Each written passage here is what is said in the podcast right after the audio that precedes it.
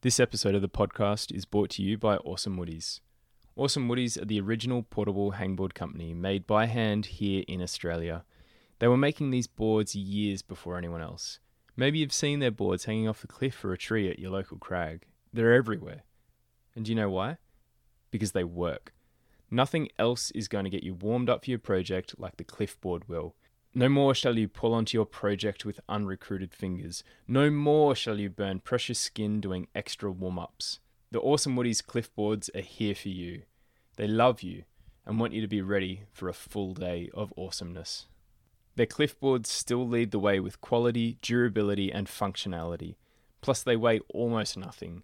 Take the Cliffboard Petite, for example, one I personally designed with the team. It weighs 280 grams. Mate, my Vegemite sandwich nearly weighs more than that. The cliffboards are also great if you don't have the ability to have a proper hangboard set up at your home. If you do have space for a fixed hangboard or campus board, though, Awesome Woodies have got you covered. The Homeboy hangboard is the boss. The wood edges on this board are super comfortable to spend a lot of time hanging from, even when you've trashed yourself all weekend at the crag. Awesome Woodies can also cover your campus board with all the grips you need. Campus rungs in four different sizes, sloper rails, and half balls. Everything is there for you to power up. Now, for those of you into a minimal aesthetic or just like boning down, Awesome Woodies have got edgies. Pairs of 6, 8, and 10 mil edges made out of premium Tassie oak, which is sourced from sustainable plantations. So not only do these edges look the goods, they are doing good. In fact, all the Awesome Woodies products are made from sustainably sourced timber. Their commitment to the environment and quality really sets these guys apart from the rest. So head to awesomewoodies.com, chuck in Baffle Days at checkout for 15% off your next piece of game changing equipment.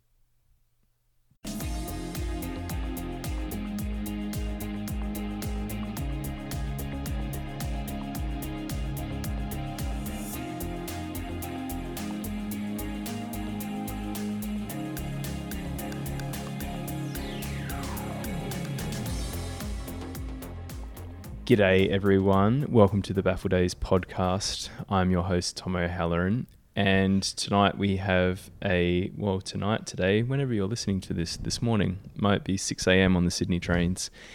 Uh, good morning to you. Anyway, here we are talking about red pointing and the top four reasons or four reasons why we didn't send. Uh, tonight, to help us on the journey, I have my co host and partner, Amanda Watts. Do I say good morning to everyone on the trains or do I just say hello? Well, whatever you feel like. Good Oh, morning. Hello.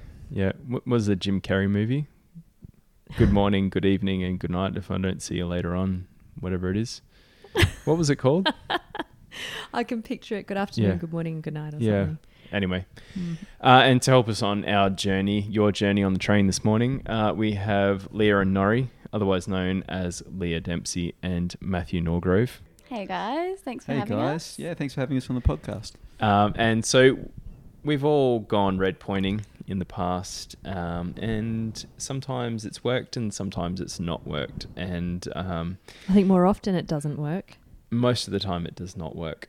And so we've all come here tonight with a reason why each of us has not sent uh, to hopefully impart a bit of knowledge to you all. Um, and you can learn from our mistakes and we can all move forward together. And be clipping chains. Clipping chains. Yes, that's what we want to be doing. Or slings wrapped around trees if you're at some obscure trad climbing area mm, or something like that. Um, or, you know, I don't know, maybe you're ice climbing. There's some like scrummies. or summiting Everest. Amanda's lost it. We're not Keep mountaineers going. here. Keep going. I'm enjoying this. Tonight's going to be a long winded episode with at least 10 examples for every sentence spoken. I do like explaining myself because I have to. anyway, um, let's keep on cracking. Um, Nori, why have you not sent in the past? Okay, so there's a number of reasons that I have not sent in the past, but the one particular reason that I'm going to discuss this evening is um, is probably because of tunnel vision. To explain my story, it's been one of my recent projects, um, and the roots called Cheese Change. It's now now called Cheese Change, and it was originally known as the Cheesy Afro Box. Uh, it's a 33 down in Nowra, um, and it's basically starts up a classic 30 called Cheese Monster that a lot of people are familiar with. A lot of people have maybe even done as their first 30. Um, but basically, it climbs the start of that, and it's probably know, grade 29 to a semi decent rest with double heel hooks, and then it wraps up with a, a V9 ish boulder problem out through a straight out through a roof and then the last move is quite a, a hard jump at the end. Anyway, um, I had didn't have the, the cleanest run with it, and then I hurt my knee trying the crux, and then I couldn't get on it for probably the best part of six weeks. I came back to it six weeks later, seven weeks later, and the knee was good enough. I could wear a brace and I could do the, you know, the the move that hurt my knee, um, and I had a few really good burns on it, which pretty much took me to the last move, and I had um, few burns where I was just falling off the last move, which is still quite hard, but you know you're definitely in with a good chance at sending the thing.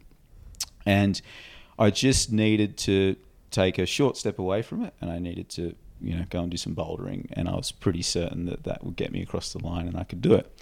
Um, so I went away for a little while, sort of did some boulders, you know, um, started doing some four by four power endurance sessions in the gym, and um, and came back to it a few weeks later, and felt really good.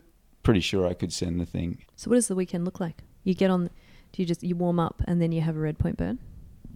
Yeah, pretty much. So on this particular shot, I end up falling quite low, um, and it's on a move which requires a pretty accurate heel toe cam, and um, there's there's a little toe scuff, and always been this tick mark in a particular position where you get the toe scuff.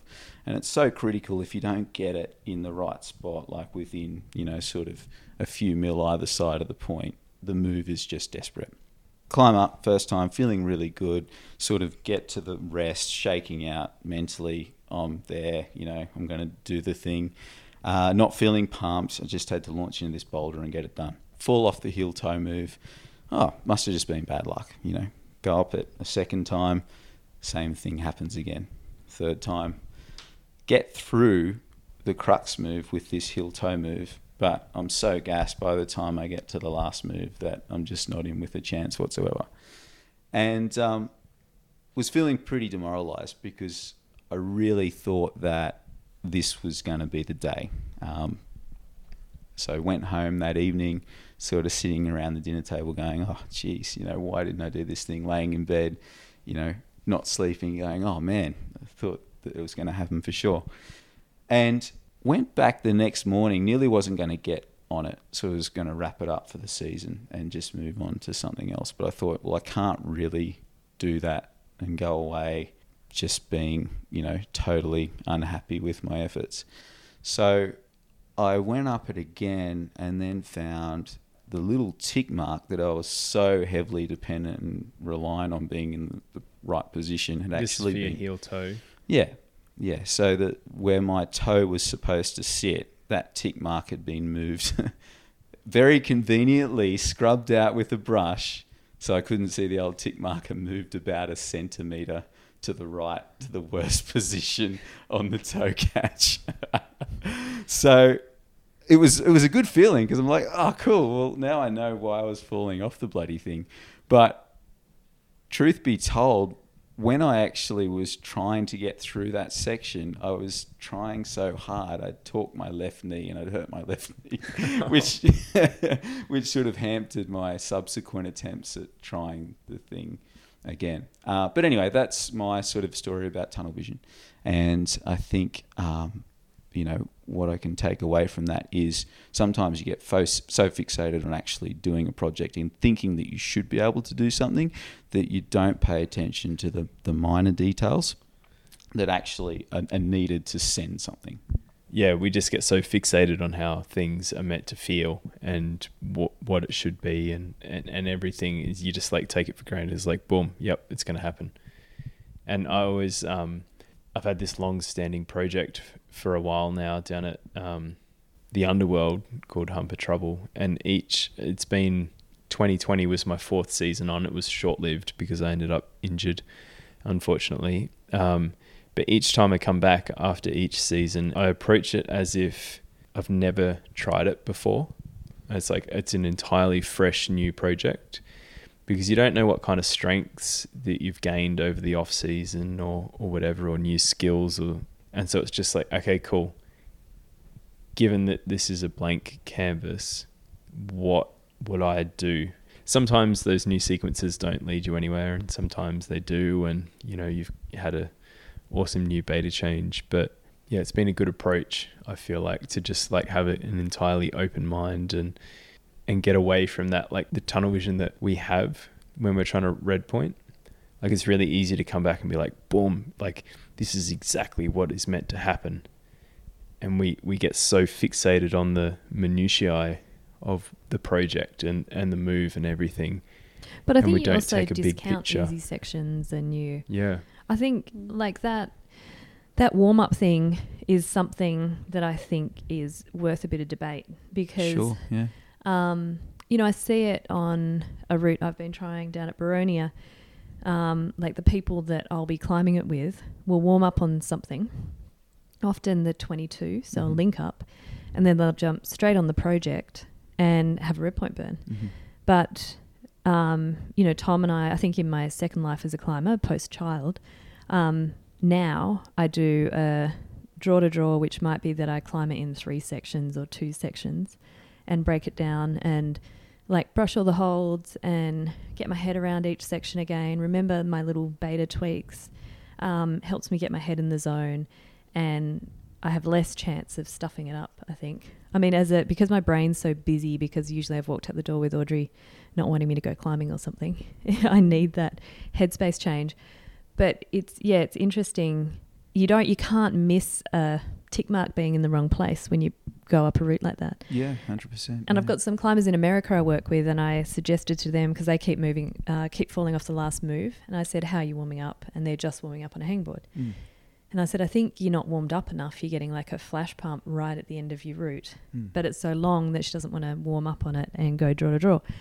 But um, but I think possibly if she did break it down or even go halfway up the route, that it might help her head get in the game a bit better. I don't know. What do you think? No, I, I certainly agree, and especially if the route is is kind of bouldery and you need to warm up to those particular moves. Mm. And you know, in in hindsight, I guess where I was challenged the most on on this route that I've been trying is actually um, the boulder section right at the end, which is which Mm. is obviously the crux where everyone struggles. But you know, I think there's obviously maybe not obviously for me, but there's definitely merit in actually pulling on and trying those moves when you're not on link to really warm up and recruit as well. Mm. Um, and along the way, as you say, brush the holds, check the tick marks, make sure that they're in the right position. So when you're actually having a good solid red point burn, um, those little things aren't going to bring you unstuck. Mm. But just going back to our discussion about the, the tunnel vision thing as well, I've also learned um, that beta videos are great.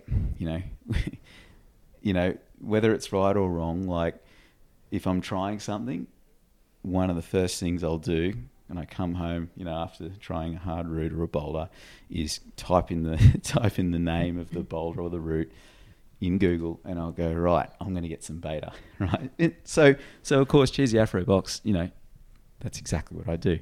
A couple of videos come up, you know, some crushes, Dan Fisher, um, Tom, and uh, you know, I had an old video of Zach there as well, and you really get tunnel visioned into these the, the beta that you see in that video, right? So you're like, that's how Dan did it. That's how I'm going to do it, right? So I think there was a lot to take away from that as well, because subsequently, and look, I haven't sent the route yet, but subsequently, I'm doing the the beta quite differently to to Dan. So you know, it's just a good example of how you can end up going down that rabbit hole and not actually trying the beta that's going to work for you and help you send.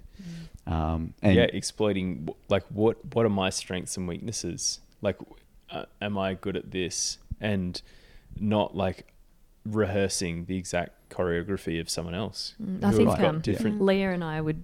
I think we had all so used to having to find our own beta Yeah. because the yeah the beta videos somebody might be taller, stronger.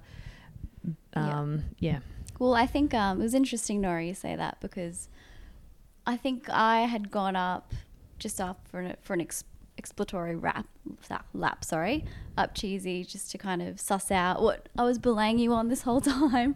And I remember finding that high right foot kind of entering the crux sequence. And I was like, oh, Nori, like, are you using this high foot? Like, it makes that move so much easier. And you're like, what right foot? Yeah, it's not the first time this has happened. Like normally, I'm like, if I'm tr- struggling with something, I go, Leah, go up this route, and she'll unlock all these bits of beta, and it's like, oh, cool. Now I'll send. you know, so but I think there's also a bit of like sometimes it's good to be tunnel vision, but I think Yeah. Sometimes you put so much energy into that that you just burn out so much faster as well. I think that's it's it's weird because stubbornness stubbornness works against you, but as a climber, it also works in your favor, right? But I think, it, you know, if I wasn't as stubborn as I am, um, I wouldn't climb things that I've, I have in the past. But it's my stubbornness that stops me from doing things. Does that make sense? Like, A hundred percent. I think this- everyone can Yeah. can yeah has experienced that. Yeah, and I think it's just this fine line. But as you say, you know, and and when I get back on the thing next season, the first thing I'll do is I'll approach it with a, an open mindset and actually try different beta.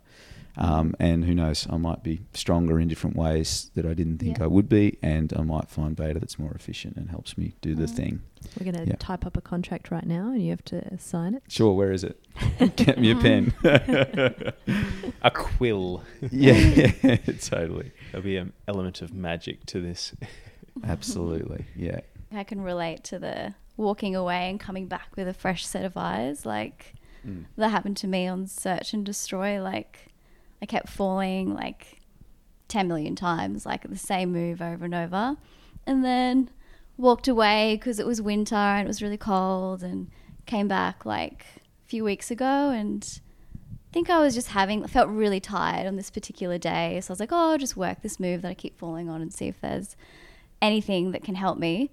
And then I found like this teeny tiny hole that gave me just that extra oomph to get me to this hole without falling. And yeah, like I just had this fresh set of eyes and I was just open to more, yeah, to different beta. And yeah, that was the beta that helped me get to the top. And I think for you, that's kind of something that is good for you to focus on and yeah, just have an open mind and not think about what you used to do and what used to feel good or what used to feel bad. Like just come back to it fresh. Yeah, absolutely. Mm. And I think um, it can just come down to the day as well. You know, your your mood on that particular day, and you know, um, I think also if you're just having red point goes, so particularly on a route like cheese change, aka cheesy Afro box, um, I think because when you come off, you fall into space, and it's quite tempting to not want to boink back up. So you're having a red point go where you're just doing rehearse beta, another red point go, another red point go, not boinking up, not ever refining anything.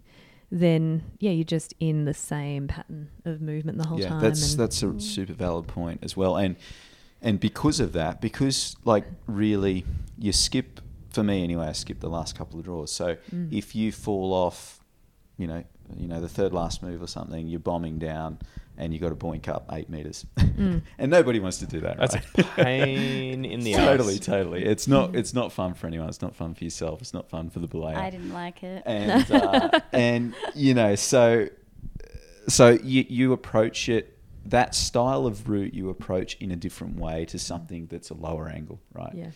So it, it's yeah, it's almost as if if you fall off, you're far more reluctant to be like, okay, I'm going to pull up, I'm going to bounce up, I'm going to work the beta and make sure I don't make that same mistake again.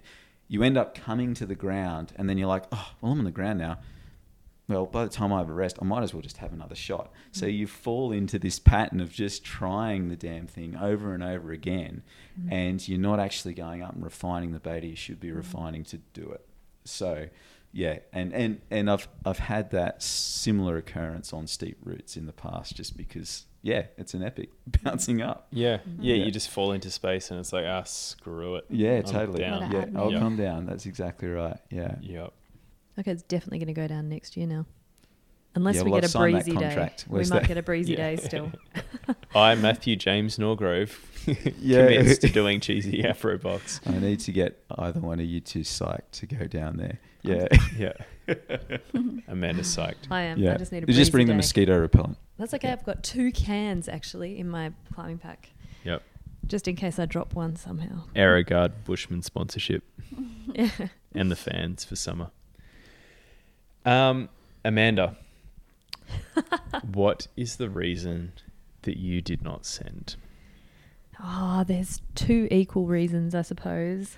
Um, I guess I wanted it to feel easy. I wanted What did to, you want to feel easy? the route. So um, I'll talk about um, Mr. Magoo, which took me about nine years longer than it should have done to do it. Um, so it's a 27 that probably could be a 28 at Diamond Falls. Uh, really cool climbing, bouldery, I guess you'd say Diamond Falls in the Blue Mountains. in the Blue Mountains. Um, kind of bouldery little route, bit scary in the middle, but that bit was never an issue for me in terms of doing the moves. I found them- them pretty straightforward. And then the top has like a traverse and a really long draw. Like, is the draw a meter long that you've got on there? Feels like it. It's Like- pretty long. I think mine was three meters when I did it. it feels like three meters. The belay could clip it for you. Yeah, pretty much. 15 It's probably a six, it's probably sixty centimeter sling that you put on it because it's really hard to clip. Um, and then you traverse right of it, and then you have to climb up the side, and it was just um, on quite easy ground, but it always just felt intimidating. Um, and so my experience of that uh, back then, when when I did Mr. Magoo, there weren't as many girls climbing. Certainly nowhere near as many as there are now. And I'd go down with, let's say, Zach, Vertrees, Lee Cossey, Ben Cossey, James Scarborough may have been there sometimes, Vince Day, and Justin Clark. And then there'd be little old me. And the guys were ultra supportive. There was none of that tos- toxic masculinity that everyone talks about. They were awesome. Um, you know, they'd bring their poo around on a rock and show you that how big it was, that kind of stuff. There was lots of sharing that happened. This is what was inside of me, and I can share it with you all. It was more like, oh my god, look how big This this, means I don't have to be as reserved at the crag when I climb with you anymore. I've seen you chasing Leah to fart on her. Uh, anyway, so you know you get there with those guys. Um, they're all climbing really hard. They're establishing new routes. And so Mr. Magoo was the warm up for them. It's just what they did, which was awesome for me because it meant that I didn't have to get the long draw on myself because at the time there it was really hard to get on because the route to the left wasn't there. You can get the draw on from that now. So they all cruise up it, cut a couple of laps, and then I go to do it, and um, it felt different to how it looked when they did it. That's one thing that was happening. And also, I just shit myself when I got to the last draw. And so I think basically, first go up, I'd sorted all the moves out and probably could have done it. this it is your first go on it. ever. Ever. Like I don't. I, it's so long ago. I don't remember. But it's one of the. You know, I spent years trying to red point it, looking like um, I was going to win the comp every time, and then not because I'd I wanted it to feel when I got to the hard. It wasn't even hard. Like the traverse at the top, I didn't want to feel at all pumped. I wanted it to feel super easy because that's how I thought it should feel, and then I would know I wasn't going to fall off, and I knew then that I didn't have to fall. Mm. And yeah, Yeah, so On a really you're expecting it to feel the way that it looked when you watched someone else climb Yeah. it. Yeah. And the other thing is, you can't see, like, I, I know you and I talk about it a lot, Tom, because we climb together a lot. And, like, a lot of the time when you're on something hard, you're screaming. And so I can tell that it's hard. Um, but on anything up to I don't know whatever grade 32 it just looks like a walk in the park and so when I've always climbed with people that are climbing it on the hardest routes and if and the routes you know at that time that Mr. Magoo wasn't exactly easy but um but yeah you felt like it shouldn't feel at all hard in your body I suppose and it felt like there was something wrong when it did Yeah, I think that's an interesting thing. I remember one of my first coaches telling me good climbers never look like they're about to fall off because they're so like good at climbing and and their skills are so proficient when they're pumped and everything that would you keep now say that you thoroughly disagree with that person Um, no, I think that you you you look at someone, you're like, "Wh- why'd you fall off?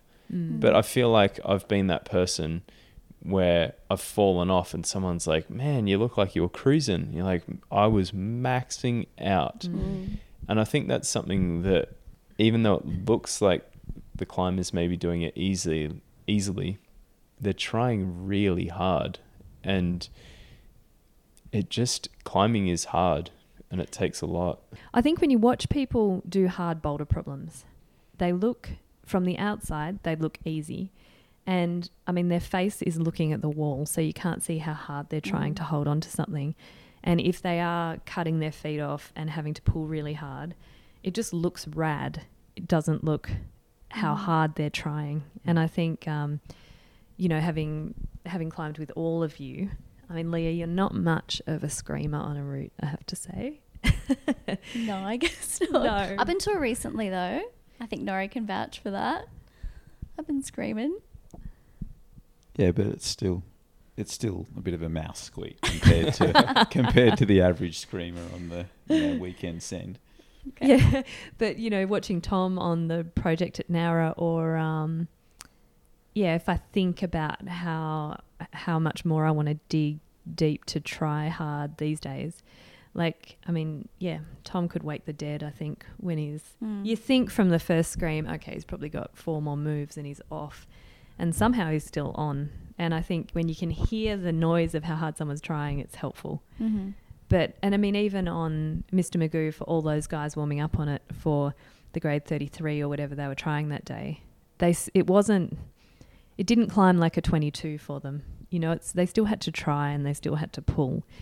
But they don't come to the ground and talk about how it felt for them. You know, oh gosh, that third move I have to really pull and contract my forearm while my abs are working hard. But I think it would be, I don't know, it's probably an interesting thing actually to ask someone that's warming up on your project how it felt for them. Mm. remember actually watching one of the World Cups in last year, the 2019 season, and Janja Garnbret was talking through her. She won the comp and just looked like she was on cruise control for the entire entire final route for the female comp, and um, she was talking to the commentator. It's just like giving it a, a debrief of the whole route, and she's like, I, I felt like I was about to fall off the entire time but it looked like she was cruising. So I think that's an interesting thing is it just like yeah that that difference between maybe it looks different to how it feels. And so you know you, you can't get too tied up in how it looks for someone and how you should then feel doing it. Mm. I guess it's probably a little bit of like imposter syndrome too. Like you feel like I don't know if you've got these other guys crushing, you know, you, you warm your project as they warm up. Like I don't know. I'd probably there's been a few times where I feel a bit of imposter syndrome. Like oh, should I be on this climb? Like Oh, two of my You know. projects at the moment. It's like yeah, and that's I come completely home and I say to Tom, "Do you think I can actually do it?" And he's like, "If I could use your body right now, you would have done it 3 days ago." Yeah. Yeah. yes, you can do it right now. exactly. Yeah. Yeah. So I've had some good advice though around that, and um, one of the things that I was given advice to do was, you know, often most of us visual- visualize the route before you're going to do it, or you Mhm. visualize it when you can't get to sleep at night, whichever way you decide to do that. And um, Lee Cossey actually told me, he said, Do you, when you're visualizing, do you think about how it's going to feel each section of the climb? So, you know, we visualize ourselves going through the crux of a climb or through the bit that we fall off, um, might be past crux, p- past the crux, and we we visualize it as if we're watching Dave Graham in a movie or Janja Mm. In the World Cup. And you don't attribute any feeling in your arms or like how hard it's going to feel or anything like that or the discomfort level. So I've been trying now to practice thinking about. So if I if I got to talk to my uh, before I red pointed Magoo person, it would have been okay. How are you going to feel when you get there? You're going to feel really nervous, a bit scared. Arms are going to feel a bit pumped, but you know that even if you're at sixty percent, you can still do those moves. You can still do those moves at eighty percent of pumped. So, and then trying to imagine what that's going to feel like, I think is really helpful. hmm Yeah, totally. Yeah, I think imagining imagining yourself feeling pumped or, you know, trying really hard but still in control and doing it. I guess one question I would have for um, for you three then is how perfect does it have to feel, or how I, how comfortable are you not having the beta dialed and uh, like a foot coming off? Like you know, you can see someone's foot come off, or they fumble a hold and they go ah and almost let go because it didn't quite go right. So. Yeah, is that how it works for you, or are you happy to be adaptive? Um, I think that I've definitely grown to become more adaptive and not have to feel perfect on every hole. Like I know there's been a few climbs lately where I've it's definitely looked like chopped liver when I've climbed it, or it feels like you know, kind of like what we're discussing now. But like, I don't feel like it looked pretty if someone were to watch me. her, but um, her foot popped off twice on this end of search and destroy, and uh, I was Which is the going, oh, 32, a, a super bouldery. yeah. Like, don't want your foot to pop not off. very not very your forgiving. foot- yeah. Thirty-two, yeah. But Yeah. I'm going, oh, huh, she might be off here. Oh, she Yeah. might be off here. Oh, she's at the top. Oh, she's clipping the anchor. Oh, Yeah. wow. but it's a good um, example of mind over matter in some cases. I've had a number of cases, like I've sent routes where I've had the same thing foot slip, or you don't quite get that hold that, that you think is critical, you don't quite get it right. And in your head, you're going, oh, I can't do this thing. I got the hold completely wrong. My foot slipped off. I'm not going to have the gas to do this. But there's been a couple of occasions where I've pulled through and I've clipped the chains on in that particular situation, which, and I think as a result, I've grown from that. So now I've had those couple of experiences. I'd like to say if it happens again that I've I've got the mm. the mind power to push through. Doesn't always. In fact, more often than not, it doesn't. But but I've learned from those experiences. It's pretty funny. I've got this problem I set um, at the bolo where we train in Blackheath, and I showed it to a couple of friends today, and it it was a contrived problem in that I made them match on a particular hold. I set it so you had to match on a hold, and so you had to go again on another hold, and you had to move your foot to a specific foot and drop knee to a particular hold. And we had a debate because they're like, I just I would front step that move. I wouldn't drop knee that move. Like it's just not how I would do the move. And I'm like, that's the point. The Mm. point is to put you into a less comfortable position Sure. yeah. because sometimes you, a root's going to force it or your foot might pop and you might barn door into a position like that. Like this, we're training, and the whole point of this problem was to simulate something a bit less comfortable. It was, Mhm. yeah, it's interesting people's Mm. approach to that stuff. I think that's where like like definitely like flashing and on sighting like practice definitely helps you with Being You more know, adaptive. trying to red point, yeah, and become Mm. adaptive if your foot pops or your finger doesn't get the hole quite right. And not knowing Yeah. what the hold's going to be like when Yeah. you get it. And I, I think too, it's like I- I've done a bunch of on-sighting in the past, and it's just like there's quite a few routes that I've got in mind that I would never have on-sighted if I'd gone into the I should just say take, which I've nearly said a few times on those on-sights. Like ah fuck, I'll just take, I'll just drop off. It's like nah, just keep going. It's like you're not off until you're off. Mm. It's like, do not let go. Do not give up. It feels hard. And like, I don't want a red point to feel easy. I want to snatch that first opportunity that I have to red point a route. It's going to feel hard. It's not going to feel easy. And it's just going to. If it does feel easy, you probably need to step up the grade of the Yeah. routes you're red pointing. Yeah. It's just like you, you've just got to take that first opportunity, snatch at it, and just give it everything. And rock climbing's hard. Mm. Mm. That's why we like it. Yeah. Mm. I think we can leave it there. There's our first two tunnel vision and expecting it to feel easy. We're going to go have some dessert now because it is dinner time, not train time. And um, we'll come back with number three and number four.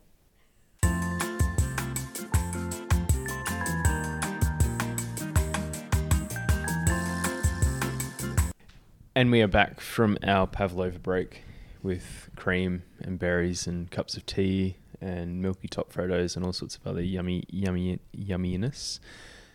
We are ready to wrap into the second half of our four reasons why we did not send. Leah, why have you not sent? Many reasons, but I would say so. There's one climb for me which sticks out. Um, I think you guys were there actually. You, Tom, and Amanda when I first tried it. Equalizer. um, At Upper Shipley in the Blue Shipley. Mountains. Yep, that's it. Um, Test, yeah, Test piece 28. Yeah. 31. I was going to take it as 31. Actually. well, it was put up as that 31. I don't know Yeah. how they climbed it, but yeah. 28, 31, whatever you want to call it. Um, yeah, so it's, yeah, test piece 28. Um, I think I went up, figured out the moves like relatively quickly, it felt, and then had a, had a burn and got to the crux. And if you're not familiar with the climb, there's a draw that you, that you skip, which it really isn't that bad, but at the time I got pretty scared and, um, I think I may have even pretended to fall, probably. so I didn't have to climb further to take a bigger fall. So fear is Fear. why you've not sent. Yes, exactly. So that's definitely affected me on a lot of climbs. But um, yeah, that really feeds into one of the biggest reasons why, especially didn't send equalizer. So It, it's scary. And I think that's something that a lot of people and a, a lot of us can kind of wrap up in different other emotions. They're like, Mm. oh, I'm a bit too pumped. Oh, I'm not quite comfortable on this and I need to get stronger. If you boil down, get rid of all the extra stuff, it, mhm. fear is at the bottom of Yeah. a lot of why people can't get things done. yeah, Yeah. Totally, yeah. No, there's been heaps. For me, the biggest reason, probably on most climbs that I usually end up projecting and trying to red point. Um, but yeah, there's always an element of fear for me, and like, you know, there's a lot of draws when you get to, you know, some harder stuff that you have to skip. You know, you can't you can't clip the draw; it's just not possible. So yeah, like I've kind of got to figure out how I'm gonna address that and be okay with the falling and yeah, like it's definitely like a process I have to go through, but um, which Nori always has to kind of be there for the ride, I guess. But yeah, it's frustrating. Like it's really frustrating when you know that you're just not doing something because you're scared, and it can seem like really overwhelming. And yeah, when really like, you know, it's irrational, completely irrational most of the time. Like falling super safe, but yeah, I still get super scared. What do you feel like you get scared of? Like, where does the fear sit? I think it, I think a few things like I've got a pretty wild imagination, which yeah, mum likes. My mum's a psychologist. She likes to diagnose me as having an anticipatory imagination with things. So I'll imagine the worst thing possible with anything, any scenario. So that that's one thing. Um, yeah, and I guess I just kind of. It's different though. Like once I'm trying to red point something and it means a lot to me and I'm super focused, I guess. Yeah, really focused and I it kind of does subside a lot, but those early stages of projecting I find really hard to get to the stage of red pointing. So it's really the the projecting stage. Red pointing part seems a bit easier, but I mean it's all part of the red pointing stage really, but It's- yeah. The other thing is to put it into context as well. Um, I think prior to trying that route, you'd done a stint of bouldering as well, Yeah, true. and it takes quite a while. Um, like we we transition from bouldering to climbing quite regularly into a, you know a little bit of each, but if you have a bit of a bouldering stint and you're off the rope for a while, or if you're just a boulderer full stop and you go and try and pull on a route, and you know, we all know there's plenty of boulders out there that boulder V12, V13, but if you put them on a rope and put them a few meters above a Mm. bolt, they can't pull anywhere near, you know, their, their, their you know Yeah, that's true. max, Their max potential. potential. Yeah. Absolutely. So um, that equaliser wall, that sort of um, steeper end of Shipley, it's quite an intimidating section of wall as well. You sort of, it's only probably a 15 metre route or 20 metre route, but it sort of overlooks the valley and it, it, it's really quite intimidating when you're up on that wall and Mhm. you know the wind's blowing and you've got a I think decent skipping height. draws always feels a bit spooky. Totally, yeah. yeah. Often have the debate at um, Boronia Point on Don't Believe the Tripe about whether you clip the draw or you don't clip the draw. The old debate. Yep, but there's it's quite a big fall if you, yeah, uh, if you do skip it. And uh, yeah, I guess my experience of falling is that I've had two climbing injuries that have been because of one was being dropped and one was a bad catch when I fell off. So I think, yeah, you don't want to wildly throw yourself at things, but you just want a really good belayer. Yeah. I mean, it. Yeah. I guess rolling on from that, like I had had some pretty bad catches in the past, so that probably fed into it a lot as well. Like, yeah, like you know, upside down falls, hitting my head, and hard catches, like knee slamming into the cliff, Mm. which were like you know, the minority of all of my experiences with falling. Like, it's totally fine, but yeah, like you don't want to wildly fall off a climb, but at the same time, the likelihood of actually injuring yourself Mm, is, is pretty pretty, unlikely. Yeah. So But- have you? I guess um, we've talked to Annie Hug, who's a Blue Mountains based climber, about what she's done to try and not so much get over fear, but to try and keep going one more move and one more move, and that's focusing, like getting into a bit of micro beta when she's on link Mhm. and thinking about how she needs to grab the next hold, how she needs to place her foot on the next foothold. Yep. To stop sort of um, going for more of a big picture view where she thinks about where she could come off. Mm. So, what sort of things have helped you? Um, sometimes, like I think you've just got to.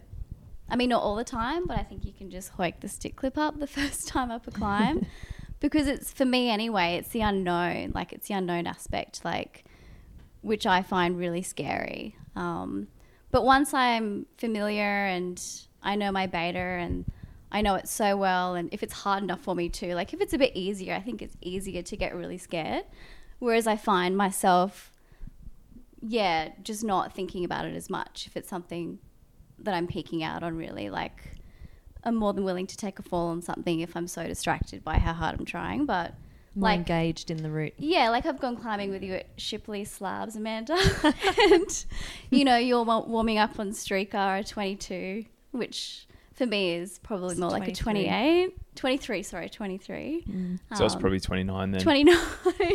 I've still got a project there. yeah, Lady Lady No, Flats, it's grade 22. Yeah. It's uh, yeah, it's desperate. It's really Yeah. hard. I Yeah. think that's Yeah. 23 as well, maybe. Or maybe they've downgraded it. 22. Yeah. Is it 21 now? No, it might be 23. I can't remember. I think Oh, it's I hope they've 22. it, Yeah, but anyway, it, yeah, it's really Yeah. intimidating. That But yeah, like yeah, when I've got time to be really aware of myself and my climbing and I don't know, it's just completely different. Like I need to be so distracted by trying hard that it's kind of just fades away. And I just take the falls like non-dairy at Nowra. You- I found really scary and I just had to take the falls over and over to be okay with it.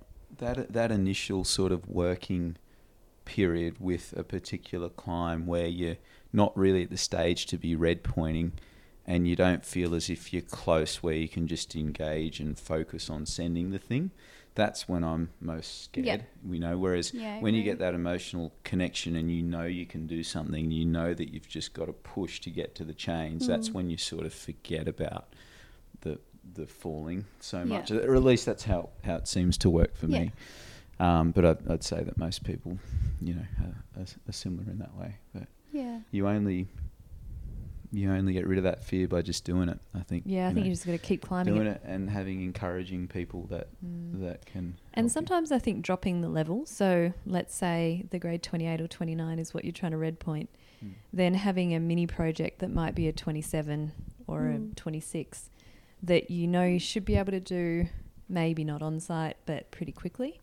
And you know, it's, there's not going to be as many hard bits in it, and they're going to be well within it. You and when you contrast that with what you're trying to red point, you know, you have a day of red pointing, or you red point and then you come back to that route at the end of the day or something. Then it can feel easier, I think, to push above a draw as well. Yeah. I think that's Yeah. really helpful. And you then you get that practice at climbing continuously instead instead of saying take Yeah. all the time. Yeah. No, it's definitely a mileage thing, I think, Mm. for sure. Um, yeah, like I'm definitely not as, not as scared now as I used to be, but yeah, it's still So you're going to come back Doesn't to go Shipley with me and get on the easy routes. no. The easier routes are scarier than the harder routes at Shipley. I've done It's my like Shipley apprenticeship. Fall into thin air on the harder routes or cheese grate your way down the slabs on the easier routes. I know what I prefer. So if you can't tell, Nori and I aren't so crash hot at slabs. So Can Don't let can me I put you off the- going to Shipley. It's a lovely place.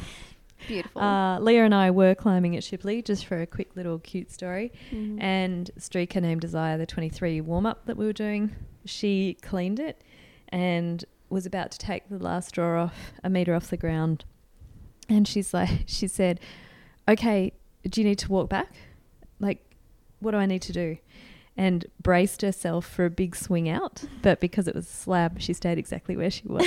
and she was very surprised that she didn't swing out. yeah, testament to my experience on slab. More slab climbing for you. yeah. Yeah, so I guess like you know, at- at the crux of that stuff is like working out where that fear comes from.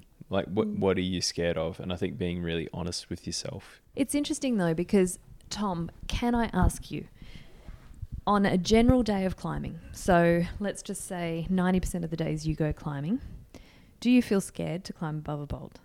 No. No. Because you ask me quite a lot, or that's, I think people that don't get scared, they're like, where does the fear come from? It's like some days it can come from the butterfly that just flew past your head. It's not, sometimes brown snake or the the brown stairs.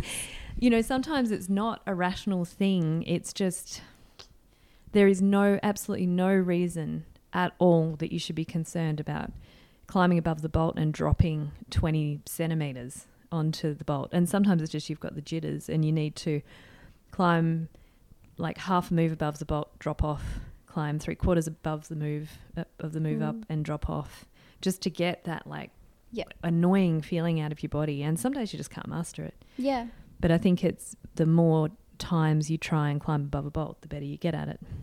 Yeah. No, I agree. There's definitely Um, a number of yeah contributing factors. Cof- coffee, you know. so- That's true. No, yeah. Yeah, yeah, I- Definitely. I have more than two coffees before Can't I discount climb, forget that. it. It's just I'm shaking. I away. can't drink coffee at the cliff. Yeah. yeah. Like I, I've experimented with every single different way of consuming coffee and trying to have it at the cliff because I really enjoy the flavor. Doesn't work. I get like Mm. way too anxious and heart jittery and everything else, and I don't feel like that. Yep. wi- without it, like, yeah, it's not good for me. Stop having it. yeah. But yeah, I'd say for anyone out there who's scared, um, the things you need to do are stop climbing between from bolt to bolt. Mm. Um, try and take some little mini falls, but I still don't think fall practice on its own doesn't do it. Like I've tried that. I Mm. think it's um, ha- keeping on your project and trying to push mentally on your project, but also dropping it back just a grade or a grade and a bit, like to a, a. If you're trying, like I said before, if you're trying 29, try a soft 27 or um, a soft 28 or a hard 26. Going out on sighting and flashing too, I reckon helps a lot. Yeah. Stuff below your limit. and knowing that your rule is you talk to your belayer about it and the rule is you're not saying take and you say to your belayer i'm going to feel a bit nervous when i get to that bit so can you just say i'm with you i've got you instead of saying come on you've got it go and you're thinking i am really shitting myself right now Mm. when they say i've got you i'm with you then it just you just think all right i'm just Yeah. going to keep trying Also, I think there's the other end of the spectrum too. Like, I don't know, like you see it at the cliff, you know, like people, um, you know, they're obviously new and they're trying to be comfortable climbing above the bolt and they're so freaked out and, you know, they just want the belay to take and, you know, they just need to sit on the bolt for a bit. They're clearly not in a good state. Like I had that happen to me several times when I first started climbing.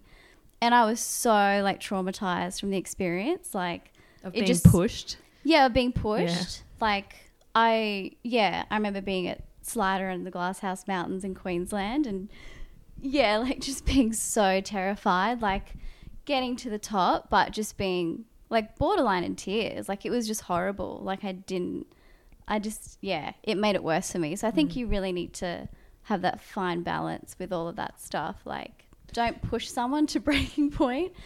But um, yeah, it's okay to take baby steps too. Like, Yeah, but be honest with yourself. Like, why are you scared? Is it is it rational fear? Like, Mm. yeah, The other thing is, and uh, just sort of going back a little bit here, you know, you said, you know, on that particular route, that draw is just not clipped and it's not possible. And and you're probably right. I don't know if anyone that's climbed it and has clipped that particular draw, but I will point out, out that um, having climbed with Leah now for six years, six, five, six years, and watch her repeat some of the routes I did, I don't know, seven or eight years ago, where I've gone, there's no way I'm clipping that draw because I'm just going to get pumped and I don't need to clip it because I'm not going to hit the ground if I fall.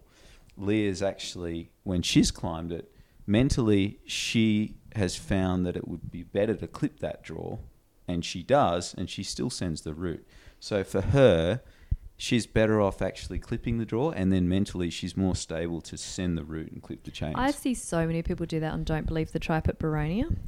They are shitting themselves so much that you c- they choke every time going for the pinch. Hmm. And I think for when they've skipped the draw, they Skipping the decide draw. to skip the crux draw yeah, and try and do the crux move, having skipped the crux draw. Yep. But Yep. the thing is, you're going to be so stonkingly pumped that they know they can get that hold, but in their head, it's like, if I get that hold, then I've got to do two more moves or two and a half more moves until I get a pocket that I can clip from. If then I'm not pumped if I'm not too pumped, Mm. and so, I mean, for me, I, it's not hard to clip that draw, and it's just I'm, I'll skip the next one if I have to to get to the chains because it feels comfortable enough skipping Mm. the next one. But if I skip that crux one, it will play on my mind, and I won't be able to focus as much on the crux. So I Mm. don't think I think sometimes you don't need to skip. you don't a have to be a hero all the time. And you're better totally, off yeah. clipping. Yeah. Yeah. And and Yeah. when I look back, it's like, oh well, why did I skip it? Oh, because the people that I was watching try it, or the it. people I was climbing with skipped it. So I just thought, oh, that's what you do.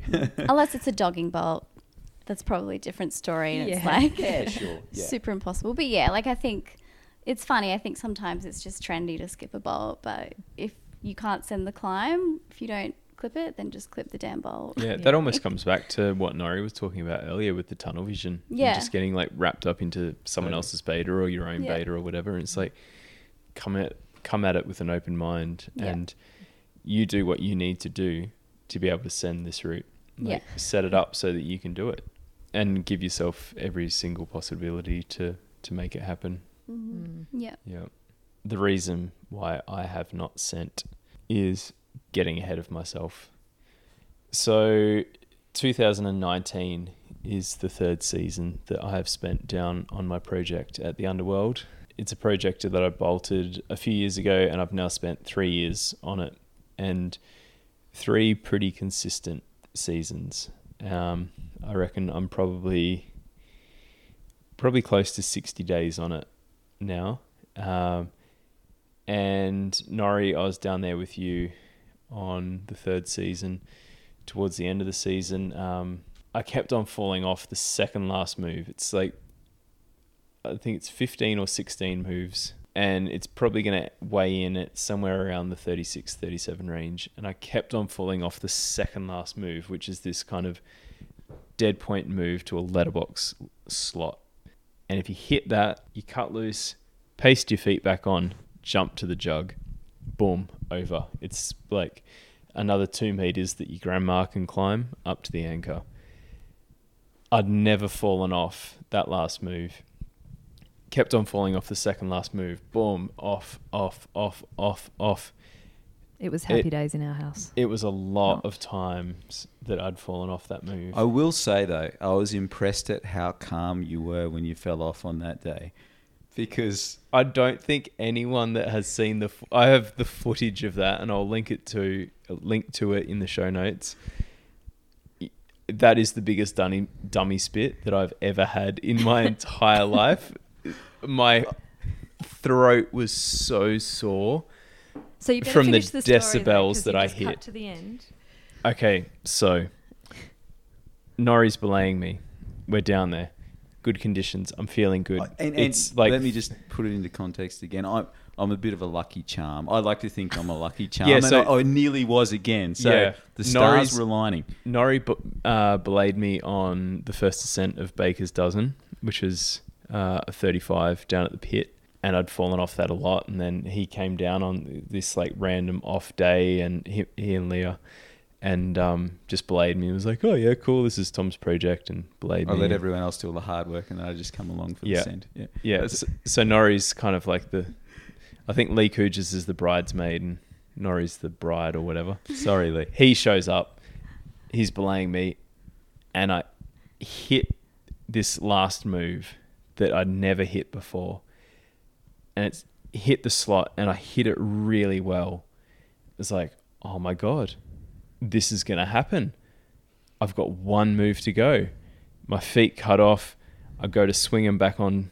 It's like, dude, Tom, you've just done the route. This is it. Like, it's over. Three seasons worth of effort and all this training and all this mental torture, it's all over. This is it. You've done the route. This is like the hardest piece of climbing that you've ever done. This is fucking amazing. Like, it's insane. I'd already celebrated. The champagne cork was popped. Like I was writing my victory speech. It was all over. I threw up for the final jug, just like, oh my gosh, this is amazing. I could feel the sunshine and angels. and I missed the hold. I hit it. My body position was completely out of the position. And suddenly I'm falling through the air.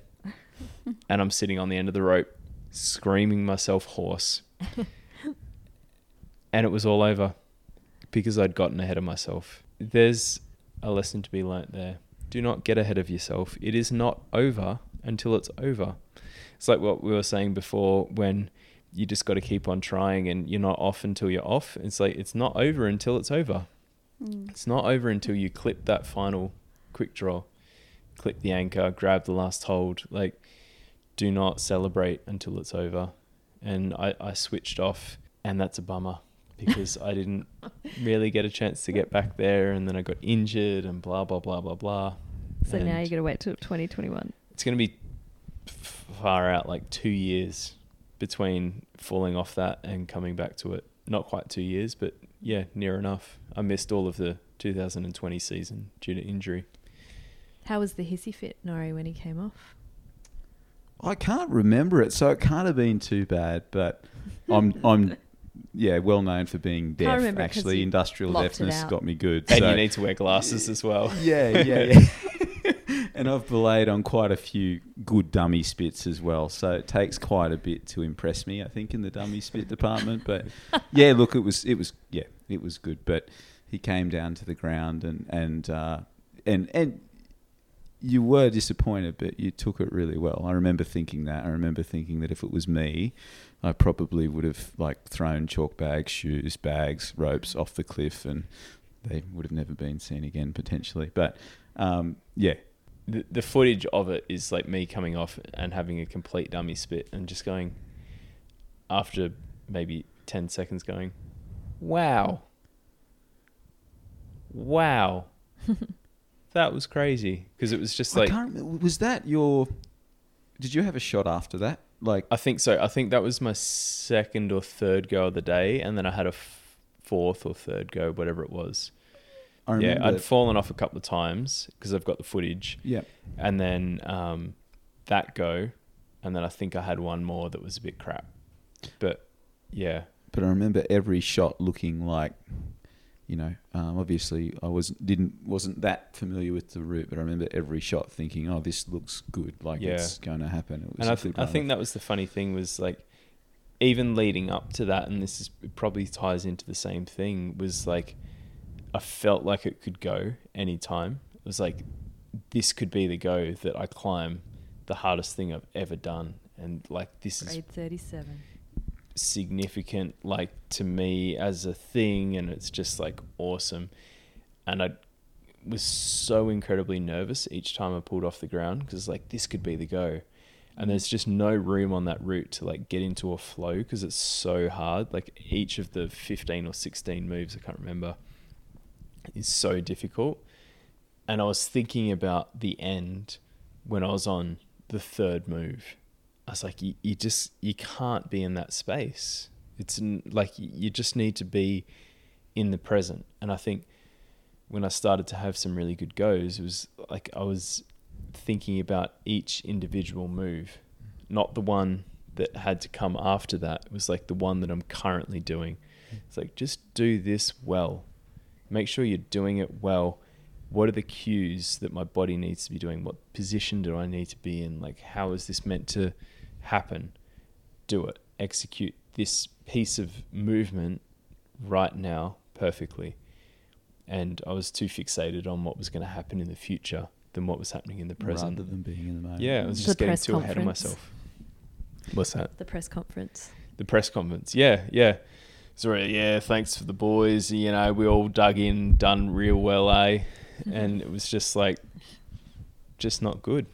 You just, you need to be there in the present. Mm. It it's very true in saying that, but I remember um, somebody said to me like years ago, twelve years ago or something, when I first started climbing, that you know if you want to be a climber and you want to climb at a particular level before you actually do that, you need to believe that you can do it. So. Totally get what you're saying, but at the same time, in order to achieve what it is you're trying to to to climb, you need to believe you can do it. So you've Mm. you know you've sat whatever in the lounge chair at home, laying in bed at night, visualizing that moment, climbing and perfecting every single move, and you know hitting that final jug, jug and clipping the chains, and you'd visualized and believed that, and so much to the point that it's it's nearly happened, right? but as you say, you've just sort of Celebrated gotten a little bit ahead of yourself and and celebrated that little bit too early. Mm. But um, yeah, once again, it's a, it's a fine line. It's like earlier we were sort of talking about stubbornness. It's a similar thing as well, isn't it? Because yeah, if you weren't able to sort of visualize yourself doing that, you wouldn't have gotten there in the first place. So it's that sort of fine line, isn't it? Yeah. Yeah, I think anyone that's gotten to that point in projecting has just gone through that full mental battle of, oh, is it this time? Is it next time? Like, I'm going to do it today. And What should I be thinking? What should I be feeling? How warm do I need to be? yeah. My fingers are too cold. What does that mean? I got yeah, to am I too pumped? Am I recruited enough? foot Like, slip before you get your knee bar in? But I think it's just staying present in the moment. and I think that's what, you know, that, that's the flow state, isn't it? And that's what we all try and achieve. And that's something that every now and then we tap into I think in our it's, climbing life. It, I mean, I think writing down that stuff is really helpful. It's. I think we all have moments of it when we're climbing. I think even in the warm up, if you're not too busy yabbing to your friend because it's easy enough that you don't have to think. Like I think probably practicing what eat, whether it's cues like what the actual rock feels like on your fingers. Sometimes you don't want to think about that because it's sharp. Yeah. Um, you know that uh, a really cool move on the route or a section of the route that flows really nicely, and you just get yourself in the zone there. But I think trying to practice getting that headspace is good. Yeah, and that's what we get from you know like Leah's thing talking about feeling a little bit scared and build building up a little bit of resilience was just finding that flow state on some easier routes and that are stimulating enough but not I think that's it actually. Like to um, simplify that one, it is about how um, how how much of the stimulus you have. So you know, if you're trying to adjust to jumping off a higher cliff into water, you might be one of those people that can just start at a 20 meter jump. But you know, if you progress up by five meter increments, then you build up to the 20 meters that you want to jump down into the ocean or whatever. But if you try and start too high, then it's just too much to push yourself over the edge. So Mm. This could be a tricky question to answer, but how many how many days, how many sessions in total do you think that you would have spent on your hump of trouble project? 3,265 million. Are you keeping? Are you still keeping a tally? I haven't kept a tally since day one. Yeah. Um, but I reckon I- I've done some rough math, and I reckon it's probably close to about that sixty days. And I reckon I've probably had at, at the very least three goes each day Sure. for sixty goes. days. Probably four goes on a lot of those days. Mm. Um, It's pretty funny when you. It's a lot of attempts. when you hear people at the cliff, um, I think, I guess my experience of climbing has been spending a lot of time with first ascensionists and belaying first ascents. I've belayed a lot of first ascents or belayed on a lot of routes that have become first ascents. So I've seen how routes evolve and how much time it t- can take to do a project. So for me, that is not shocking in any way, shape, or form. But I'll see, um, you know, newer climbers at the cliff, and they'll they'll have had ten goes on something, and they're like, "Oh, it's too many goes. It's too many. You can't project that. It's too hard if I can't do it after ten goes." It's like that's not true. But because it might be a twenty-five or a twenty-eight or a twenty-nine or a thirty, and it's not groundbreaking, they feel that they don't need, they shouldn't be putting that much time in. I think.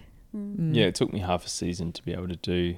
To clip a draw, wasn't it? Like to put it in a perspective, Yeah, just clipping the draws on that thing. yeah. It took me a couple of months to work out how to clip one of the draws, and probably half a season to put all the moves together. and So- then it's O- of 15 moves like it's, you, you do like three moves to get up to where i call it being started which is basically just establishing yourself onto a little ledge and then it's 15 or 16 moves to get to the bit where you could like do some sort of like wwe tap out and your grandma could go to the top it took me yeah like four months to work out how to do 15 moves having had that experience, how would you approach? So when you are able to get back onto Hump of Trouble, what have you learned from that experience, and how do you think that you would change your approach to future projects? um And you have touched on it already, I know, but Yeah. is there any one particular thing that? Well, yeah. So like the trying to find some calm in what you're doing, and trying to um, take each day for what it is, and each go for what it is, and each move for what it is. Mm. Like it was, it was really easy to get ahead of myself, and I guess that's the point of this. Is like I got too far ahead of myself on each move. It's like just chill, and it's like how, how am I meant to do this move? Mm. Do it well. How am I meant to do the next move? I'm going to do that well, and not worry about what's happening in three moves time. Like not worrying about how my arms feel, not worrying about like what my skin's doing. It's like just do what I presently have in front of me as best as I possibly can, and the rest will happen later. It's like what has happened has happened. What will happen will happen.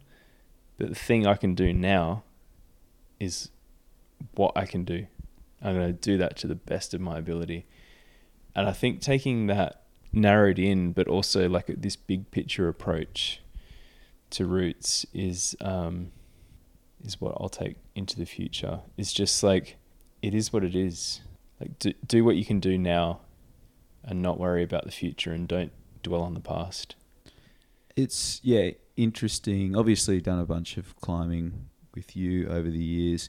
I've sort of been lucky enough to climb with other you know higher profile climbers um, on Petzl RocTrip and Alex Megos and people of the likes, but they are all really good at trying as, as hard as they can in that moment. And when you see somebody gritting their teeth and pulling and screaming as hard as they can, it makes me look at my climbing and a lot of other climbers and go, "Geez, what am I doing?" You know. So, so really, these you know, these really good climbers, um, they don't do everything as easily as we think. They're actually just really good at trying as hard as they possibly can in that moment. yeah, having watched Adam Ondra climb in person, Alex Megos climb in person, and a, a bunch of boulderers in Rocklands and, and that sort of thing, like Ethan Pringle and like all these people, like they just try really hard for that one thing, and that's But I think also all that matters like in front of them. having watched them climb and having watched you climb, I think um, it's also about believing you're going to figure out the move and believing you're strong enough to do the move. Like um, Tom's got a project at Nowra that, like, you look at it and you just think, well, there's nothing to hold on to, but it's just about getting your body. Body, it's sort of weird body climbing that looks like it's going to be really hard, like too hard. But you just keep trying and you put it together, don't you? Yeah, I guess so. Yeah, just it invest some time. It seems like also.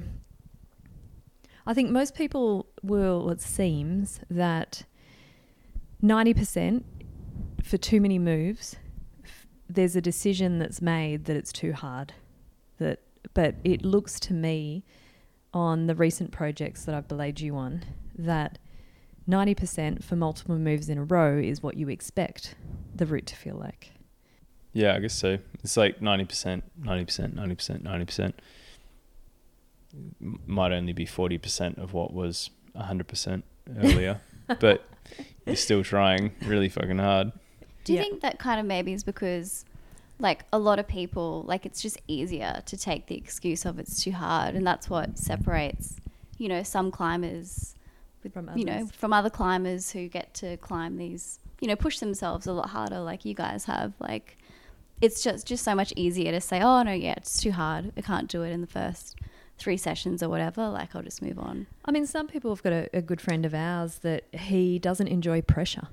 He likes red point. He likes um, on sighting and doing things quickly because he just really finds the feeling of pressure that comes from red pointing if he doesn't do it quickly just too much. Mm. It makes climbing not fun. Yeah. And you know, I spent a couple of days trying to talk him into pushing through that. But at the end of the day, that's not what is fun about climbing for him. And there's enough routes for him to do in the world that he never has to push himself in that way. But I think for, I mean, I like trying hard and I'm trying to try harder and harder.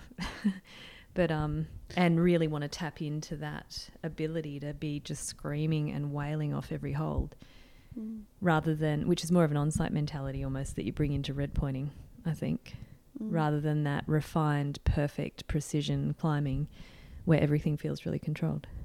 It looks really fun from the outside.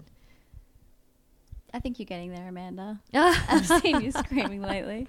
it, it is Wailing. interesting. It is interesting though because you sort of, um, you know, as we climb, as like, I guess the older I get, and you know, I sort of reflect on times where maybe I haven't been awfully psyched on climbing, and just coming back to the example that you've given of people don't like to put that pressure on themselves.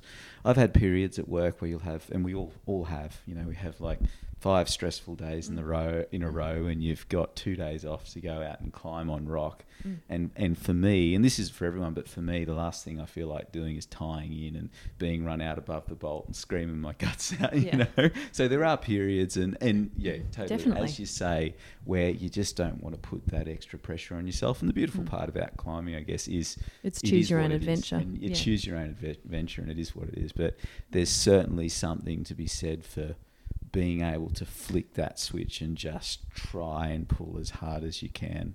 Mm. Um, Mm. yeah. No, that's a good point. Yeah. Yeah, absolutely. It's like you, I don't know. People have said it in the past. It's like your brain's a muscle, and maybe by Friday afternoon, that muscle is completely pooped. It might as well have done, you know, the equivalent of a thousand chin ups each day for the past five days. It's like it's got nothing by Saturday lunchtime when y- you were planning on red pointing. Like it's just done, and Mm. you just Need to drop it back a couple of Yeah, grades and ad- just do some easy laps. to what's going on. Mm. and just move on and just give yourself a break. But yeah, know when it is actually time to just push as well. yeah, and how you create the space in your life so you can cope with doing that if that's what you want to do. Yeah. Yeah. Yeah. Well, I think that pretty much sums it up, guys. Thank you so much. They were the four reasons that we did not send to wrap it up. Nori, yours was tunnel vision. Amanda, you wanted to feel easier after watching everyone warming up on it and maybe not realizing how hard everyone else was trying as well. Leah, maybe getting a little bit scared and working out maybe we just need to take some steps towards making things seem a little bit more comfortable and moving towards that. And for me, just getting ahead of myself, tasting the cake before it was actually in my hands. so hopefully everyone's maybe learnt a little bit of something from there. You can uh, learn from our mistakes and uh, not fall into the potholes of red pointing that we have. Perhaps you will, and you'll learn the lessons a little bit better. Uh, because I always feel like you can be told something, but until you've actually experienced it, you haven't really learnt it. So, anyway, thank you everyone for listening in. Thanks, guys, for coming along. Thank Leah you and Murray. guys. It's been a pleasure. you. Amanda, thanks for being here. Yep, you need to wrap it up so you can clean the kitchen up. We got a dishwasher for that. Good night, everyone.